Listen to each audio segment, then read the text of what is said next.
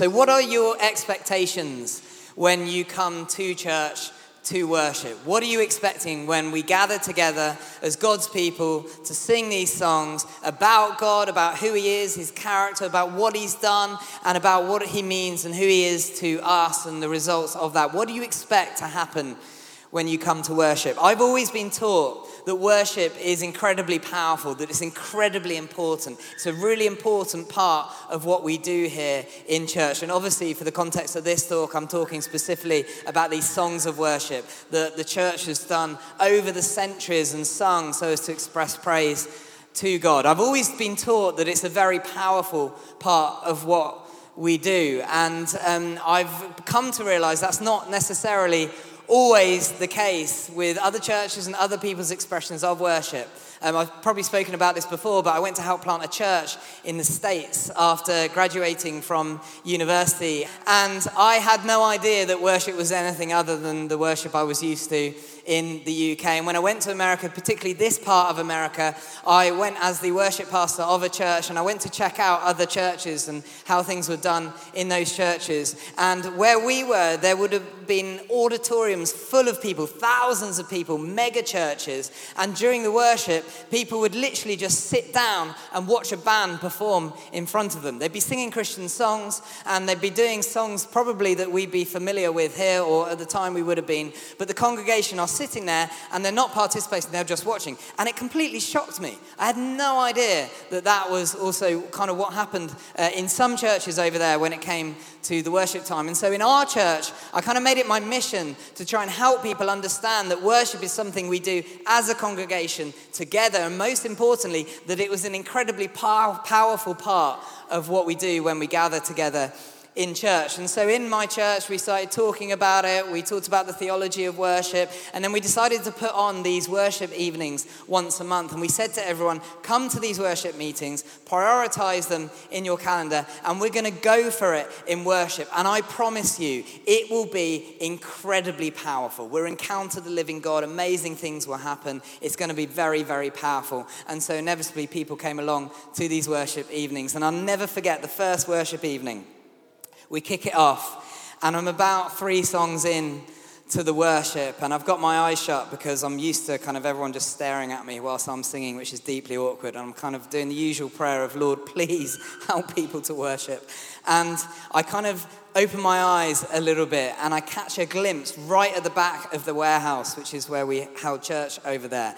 These circles of fire close to the ceiling, just going round and round and round. I shut my eyes and I said, Lord, it's happening. The glory of God has come down. This is going to be powerful. I can see God's fire moving at the back of this warehouse. Thank you, Jesus, that it's happening. We're going to get caught up in praise.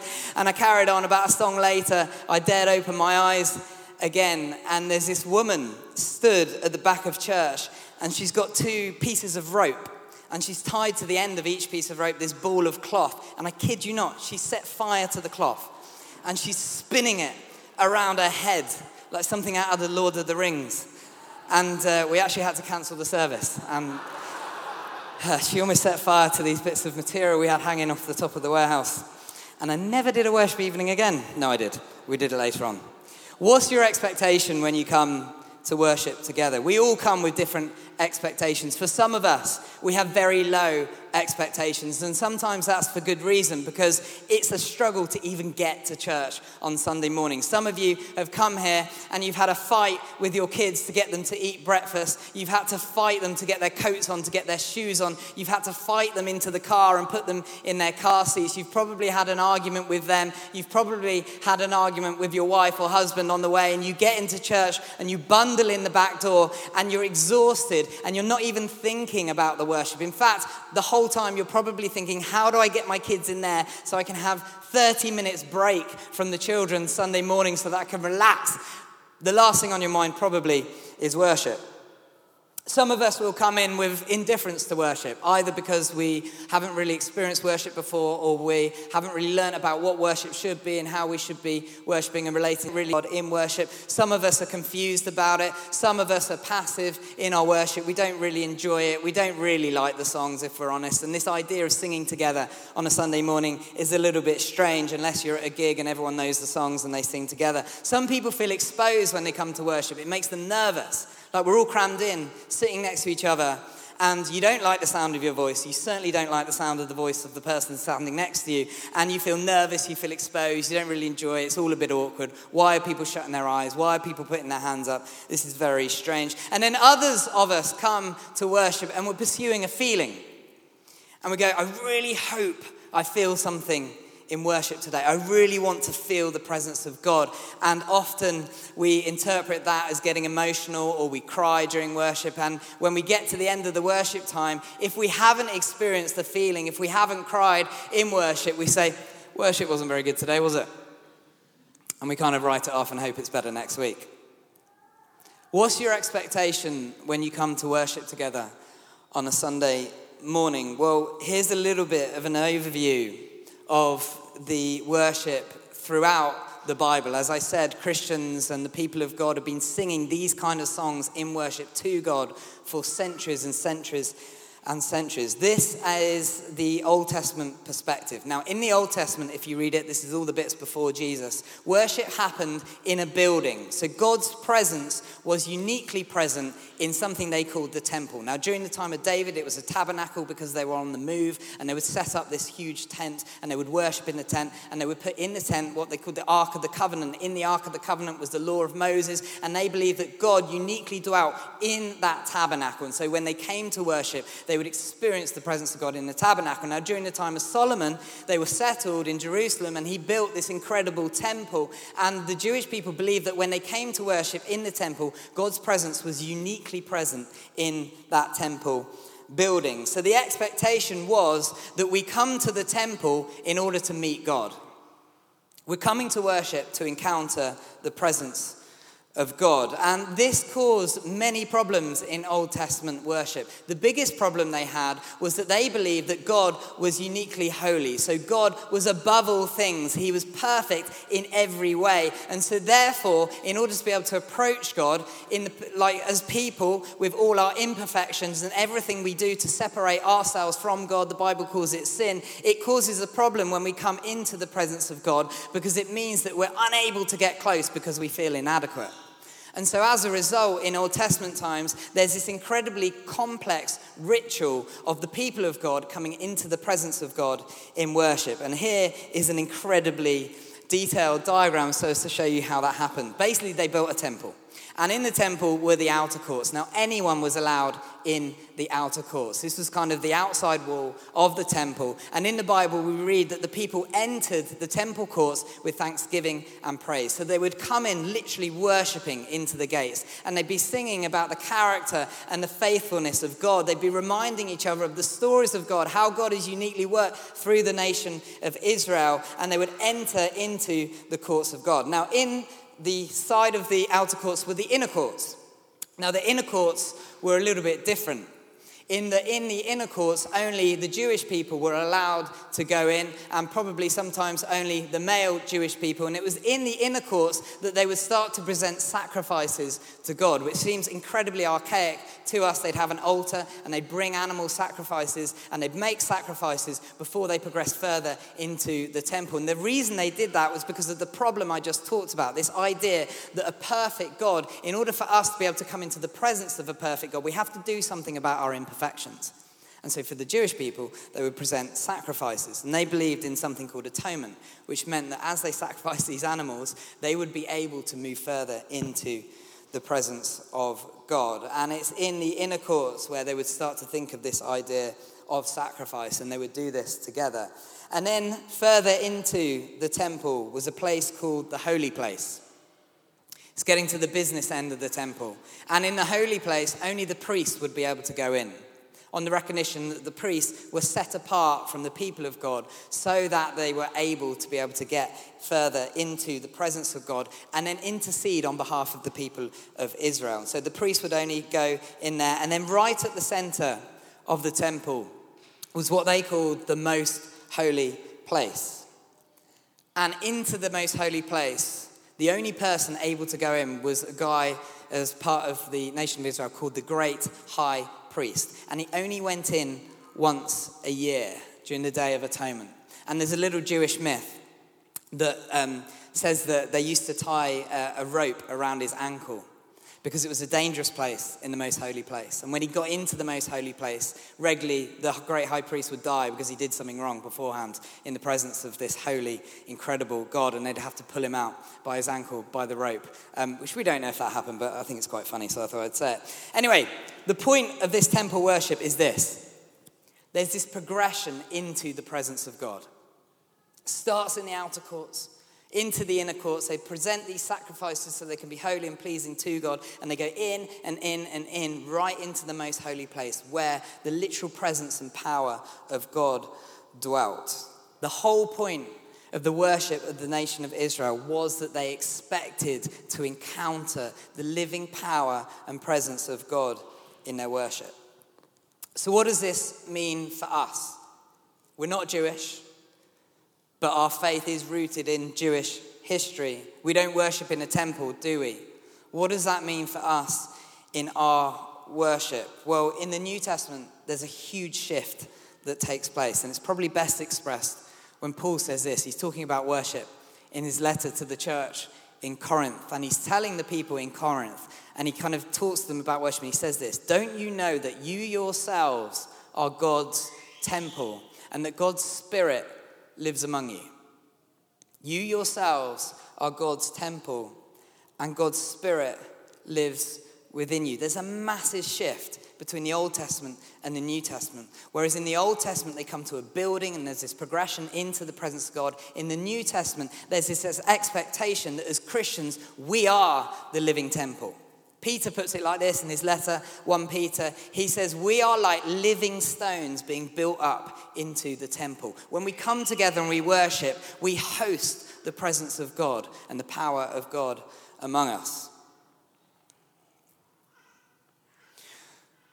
But what does that actually mean? Because that sounds quite ethereal, it sounds quite hard to understand. Well, in order to really begin to understand the significance of what happens in this shift from the Old Testament to the New Testament, we have to go right back to the beginning of the Old Testament. Now, if you've read Genesis, you'll know that it's all about the creation of the earth. And so the writer of Genesis is writing about God creating the heavens and the earth. And it says that there was chaos amongst the heavens and the earth. And then God spoke and he started bringing order into the chaos. He spoke and he separated light from darkness. He spoke and sea was separated from land. And he goes on and he creates the animals, and then it's kind of going at a really fast pace as you read the narrative, and then it slows down so as to emphasize the climax of the whole creative process, which was the creation of humanity. And it says this Then God said, Let us make mankind in our image, in our likeness. In our image, in our likeness. Now, that is the most written about verse in the entire Bible. And the reason it's the most written about verse in the entire Bible is it because it goes right to the heart of who we are as humans, the Christian understanding of what it means to be human. And the problem with that verse is there's not many places in the Bible where those words for image and likeness are used again. And so, as to understand words, they'd look at other places where it's used in the Old Testament. And these particular words were only used in the Old Testament in relation to idols of other ancient Near Eastern religions. And so, these other ancient Near Eastern religions would carve these idols out of stone and out of wood.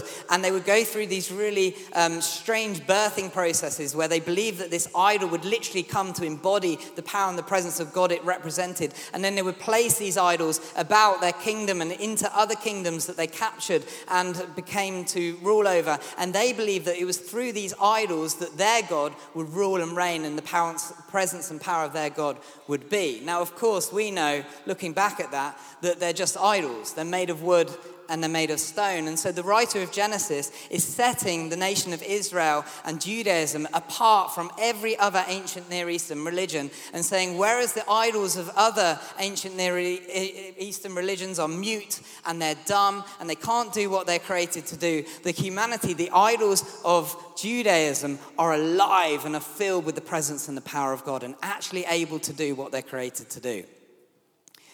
Now, how does that relate to the New Testament? Well, you'll know if you read the Old Testament that sin enters the world, this separation between humanity and God, and as a result of that, the identity of humanity, which was established in carrying the power and the presence of God, starts to unravel throughout the story. And we see it happen in the nation of Israel, but then Jesus bursts onto the scene.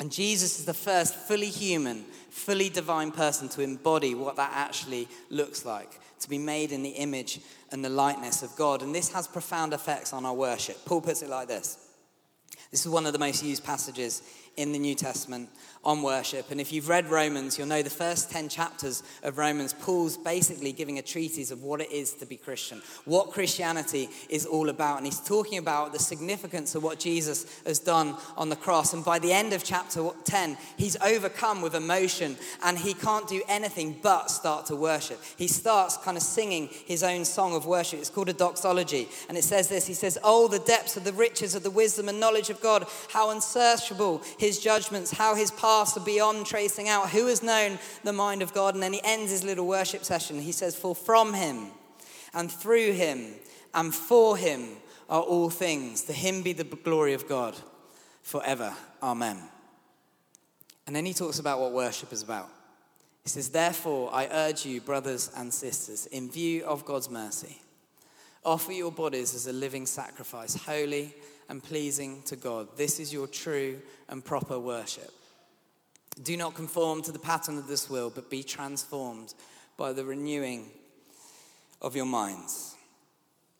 What does that mean for our worship? Well, what we see in the text there is this journey into the presence of God. You see, the Old Testament and New Testament aren't two separate faiths. It's not like you should completely separate them out. And so, as Christians, we should totally ignore what's happened in the Old Testament. They marry together in the most incredible way. And so, when Paul's talking about worship here in Romans, it mirrors what would have happened in the temple for the Old Testament people. And so, here's the temple again. We've got this journey from the outer courts into the most holy place. And when Paul's talking about worship, that same journey is going on from being in the outer courts right into the most holy place. So he starts with this doxology, with this worship. For from him and through him and for him are all things. To him be the glory forever. And the idea is that our worship should always start singing about the character of God, singing about the faithfulness of God, singing about how incredible God is. And I think that's so important when we worship together because it reminds ourselves of why we're worshiping. So often we come in and we're confused and we're all on different pages. We're all coming from different perspectives. We all have different expectations. And when we gather together and we sing the same words about the faithfulness of God who is eternal and existed forever, we start to get onto the same page and realize why we're here and why we're worshiping. But worship doesn't end there, it carries on this journey into the presence of God. Paul then says, in view of God's mercy, Offer your bodies as a living sacrifice. What's he talking about there with mercy? He's talking about the perfect sacrifice. So, whereas in the Old Testament they would have to sacrifice these animals so as to be able to be worthy enough to get into the presence of God, the difference with the New Testament and because of Jesus is he is the one ultimate perfect sacrifice. And if we give our lives to him and we come through him into the presence of God, we're able to make this journey into the most powerful place on earth. And the only adequate response to that, as we think about the mercy of God, as we sing songs about what Jesus has done on the cross and the significance of that for us, the only adequate response is that we give our whole lives to Him, that we sacrifice our lives to Him. The writer of Hebrews puts it like this He says, Therefore, brothers and sisters, since we have confidence to enter the most holy place by the blood of Jesus, by a new and living way open for us through the curtain, that is his body. And since we have a great priest over the house of God, let us draw near to God with a sincere heart, with the full assurance that faith brings. The beauty of that is that you can come into the presence of God exactly as you are. You don't need to work anything up. You don't need to feel guilty because you've not been worshiping God in the week. You don't need to come feeling inadequate. If we go through the person of Jesus, if we ask for his forgiveness for all of those things that we've done in our weeks and in our days and in our lives that separates us from the presence of God, then we can trust that we are able to go with full assurance of faith into the most holy of places. So, what happens in the most holy of places? And in the temple, it would have been divided by this big curtain. So you've got the holy place, and then there's this huge curtain that goes from the top of the ceiling right down to the floor. And when Jesus died, we read in the Gospel of Mark that the curtain was torn in two. And therefore, we're then able to become and move into the most holy place. And Paul puts it like this This is what happens in the most holy place. We're transformed by the renewing of our minds. You see, when we come into the power and the presence of God, we can't help but be changed as a result. And that word that Paul uses there for transformed is the Greek word metamorpho. And that's the same word that we get for the process when we talk about larvae going into butterflies, the metamorphosis. So we talk about this in nature all of the time. Exactly the same thing is supposed to happen when we worship. As we remember who God is, as we talk about his faithfulness, we sing about his character, and as we prompt, take um, for real the promise of what Jesus has done on the cross, as we move into the most holy place, then we should start to become transformed transformed by the renewing of our minds. What does that look like? It looks like going back to Genesis 1. This is where the whole Bible works together as a massive narrative. Because as we worship God through the person of Jesus, as we come into his presence, we start to become transformed and we become who we were originally created to be the image and the likeness of God on earth. And so I guess this is the point of what I'm trying to say in everything. Our worship should be powerful, it should be incredibly powerful. When we meet together, we should be experiencing the transforming of the renewing of our minds. We should be being renewed in the person of Jesus into the people we were originally created to be. I've shared my story quite a bit in church on different occasions, but worship was always a huge part of my coming faith, or to faith, or coming back to faith. In the, in the early days at uni, when I started going to church, every time I walked into any kind of worship context, I couldn't stop crying. Like I'd walk in and if there were songs happening, I'd just start weeping straight away. Now I wasn't really prone to weeping. In fact, I was pretty unemotional as a person. Um, and I would walk into these worship environments, I'd just start crying straight away. And it would happen week after week after week after week. Every time there was worship going on, I would start crying. And there was one particular uh, worship evening at the church I was going to at the time where it was basically an hour and a half just of free worship. So we were just worshiping for an hour and a half. And um, it was just for the worship team who were a part of the church, which I was a part of. And about half an hour into the worship, as we were singing these songs to God, about God, and with God, and we were talking about his sacrifice, what Jesus done on the cross, all that that means for us, we're singing these songs. It was literally like the presence of God just came down into the meeting where we were worshiping. And I kid you not, the whole of the worship team hit the floor. In the Old Testament, the glory of God is directly translated as the weight of God. It was like a weight came on us, and all we could do is we could lie on the floor. But the presence and the power of God came in the fullest sense as we experienced it there. It was like we were in the Holy of Holies. And it was in that place that someone, um, people started praying for each other as this was happening. And someone came up to me and knelt down beside me and said, When I'm looking at you and I'm praying, I see this image of this land, and the land is all broken up. It's got all these cracks and these crevices in the land. And as I'm looking at this land, these cracks and these crevices, I just see this lava start moving over the land and filling the cracks and going across the entire picture. And then when it finishes at the end, it's like a completely new foundation has been set, like a totally new land has been formed as a result. And this person said, I think that's what God's doing in your life right now. He's filling in all of these cracks, all of these imperfections, and He's creating a new foundation for you in your life in worship. And unbeknownst to me at the time, that is exactly what happens in the Bible as we read about this idea of transformation, the renewing of our minds. What's happening is the power and the presence of God is coming into our lives, right into the center of our being, and renewing us from the inside out. We're starting to become the people we were originally created to be. It's like we have this new foundation in our lives that we can stand firm on, and we can go out and we can be who we're called to be. Worship is powerful. And it's why, by the way, that we should start to expect the gifts of the Spirit to be expressed during worship. Um, if you read 1 Corinthians, Paul's talking to the church in Corinth about the gifts of the Holy Spirit. Now, clearly, they had some out there worship services. They were clearly quite um, brilliant in many ways. And Paul's writing to them and saying, when you gather together in worship, it's brilliant that all the gifts of the Spirit are being expressed. There's all this power, there's lots of stuff going on. And he writes to them and says, you might want to try and bring, bring a little bit of order to your worship services. And he starts um, in chapter 13, 12 probably. He says, eagerly desire the gifts of the Holy Spirit. So he's affirming them. He's saying it's brilliant brilliant that when you worship together, there's power, there's the gifts of the Spirit expressed. But make sure you do it in order so that it's kind of productive in a way. Now, if Paul were here now today in the Anglican church or in any church in the UK, I don't think he would walk into the back of our church and see absolute carnage when he walks in. What he'll probably see is a lot of English people with their hands in their pockets, looking around, feeling a little bit awkward. I think if Paul were here today, I think he'd be wanting to remind us eagerly desire the gifts of the Spirit when you worship together. What does he mean by that? Expect worship to be more powerful.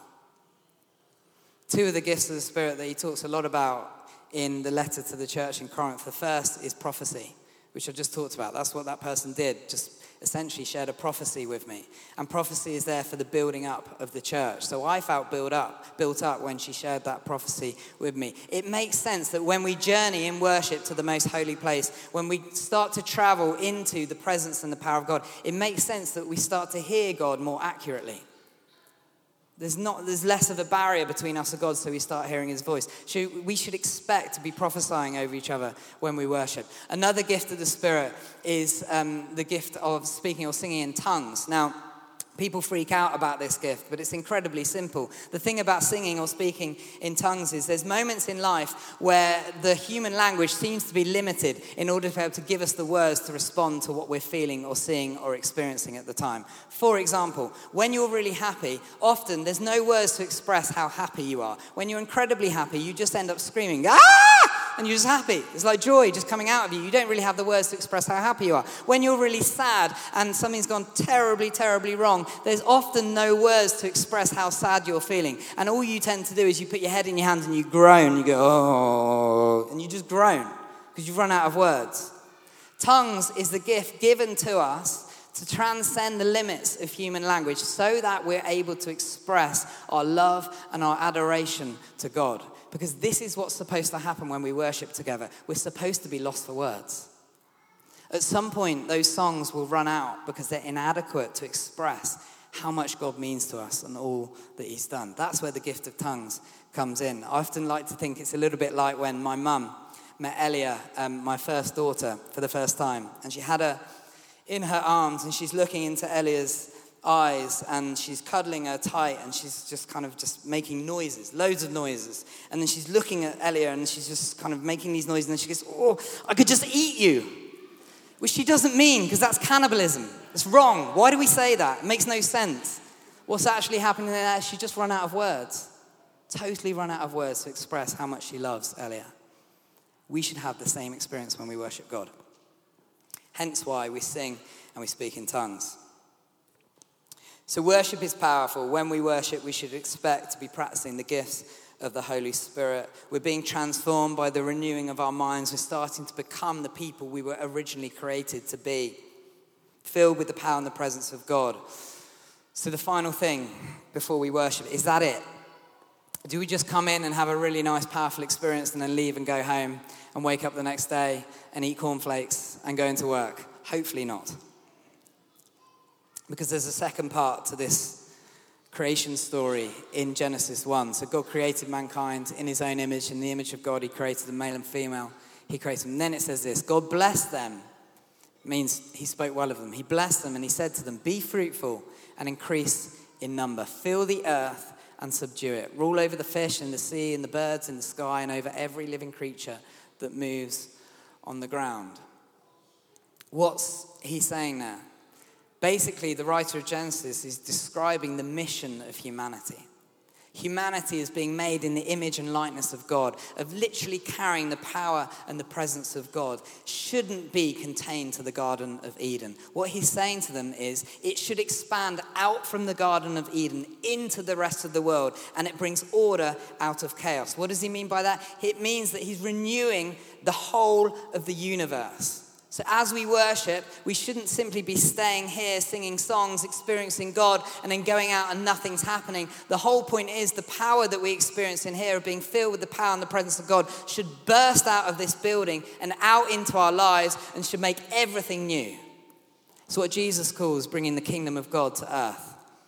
And it's the highest mission that we're given in our lives. Paul puts it like this he's praying for the church in Ephesus. He, prays that, he says this I pray that the eyes of your heart may be enlightened in order that you may know the hope which he has called you to, the riches of his glorious inheritance in his holy people, and his incomparably great power for those who believe. That power is the same as the mighty strength he exerted in the heavenly realms sorry, when he raised Christ from the dead and seated him at his right hand in the heavenly realms, far above all rule and authority, power and dominion, and every name that is invoked, not only in the present age, but also in the one to come. And this is the effect of worship in the church. It says this, and God placed all things under the feet of Jesus and appointed him to be the head over everything for the church, for our benefit. And here's Paul's description of the church the body of Jesus, the fullness of Him who fills everything in every way.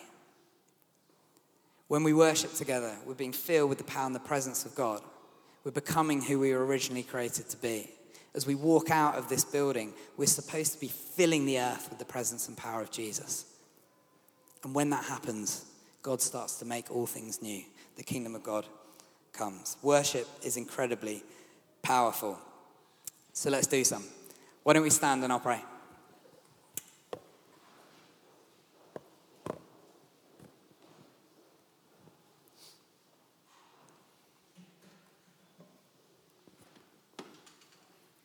Heavenly Father, I pray that St. Peter's will be a church that knows your incomparably great power.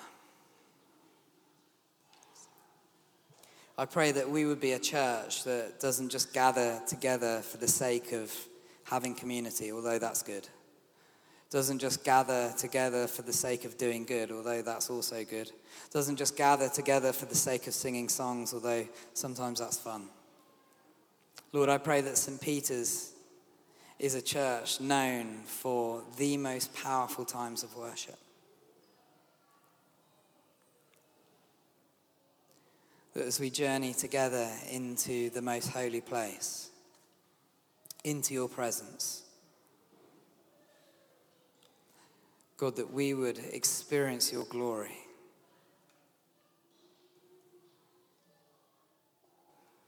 That you would fill us to overflowing with your presence.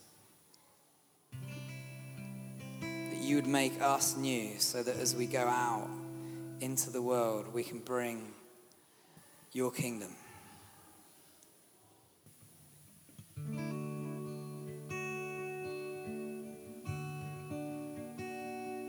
Come, Holy Spirit, help us as we worship you now.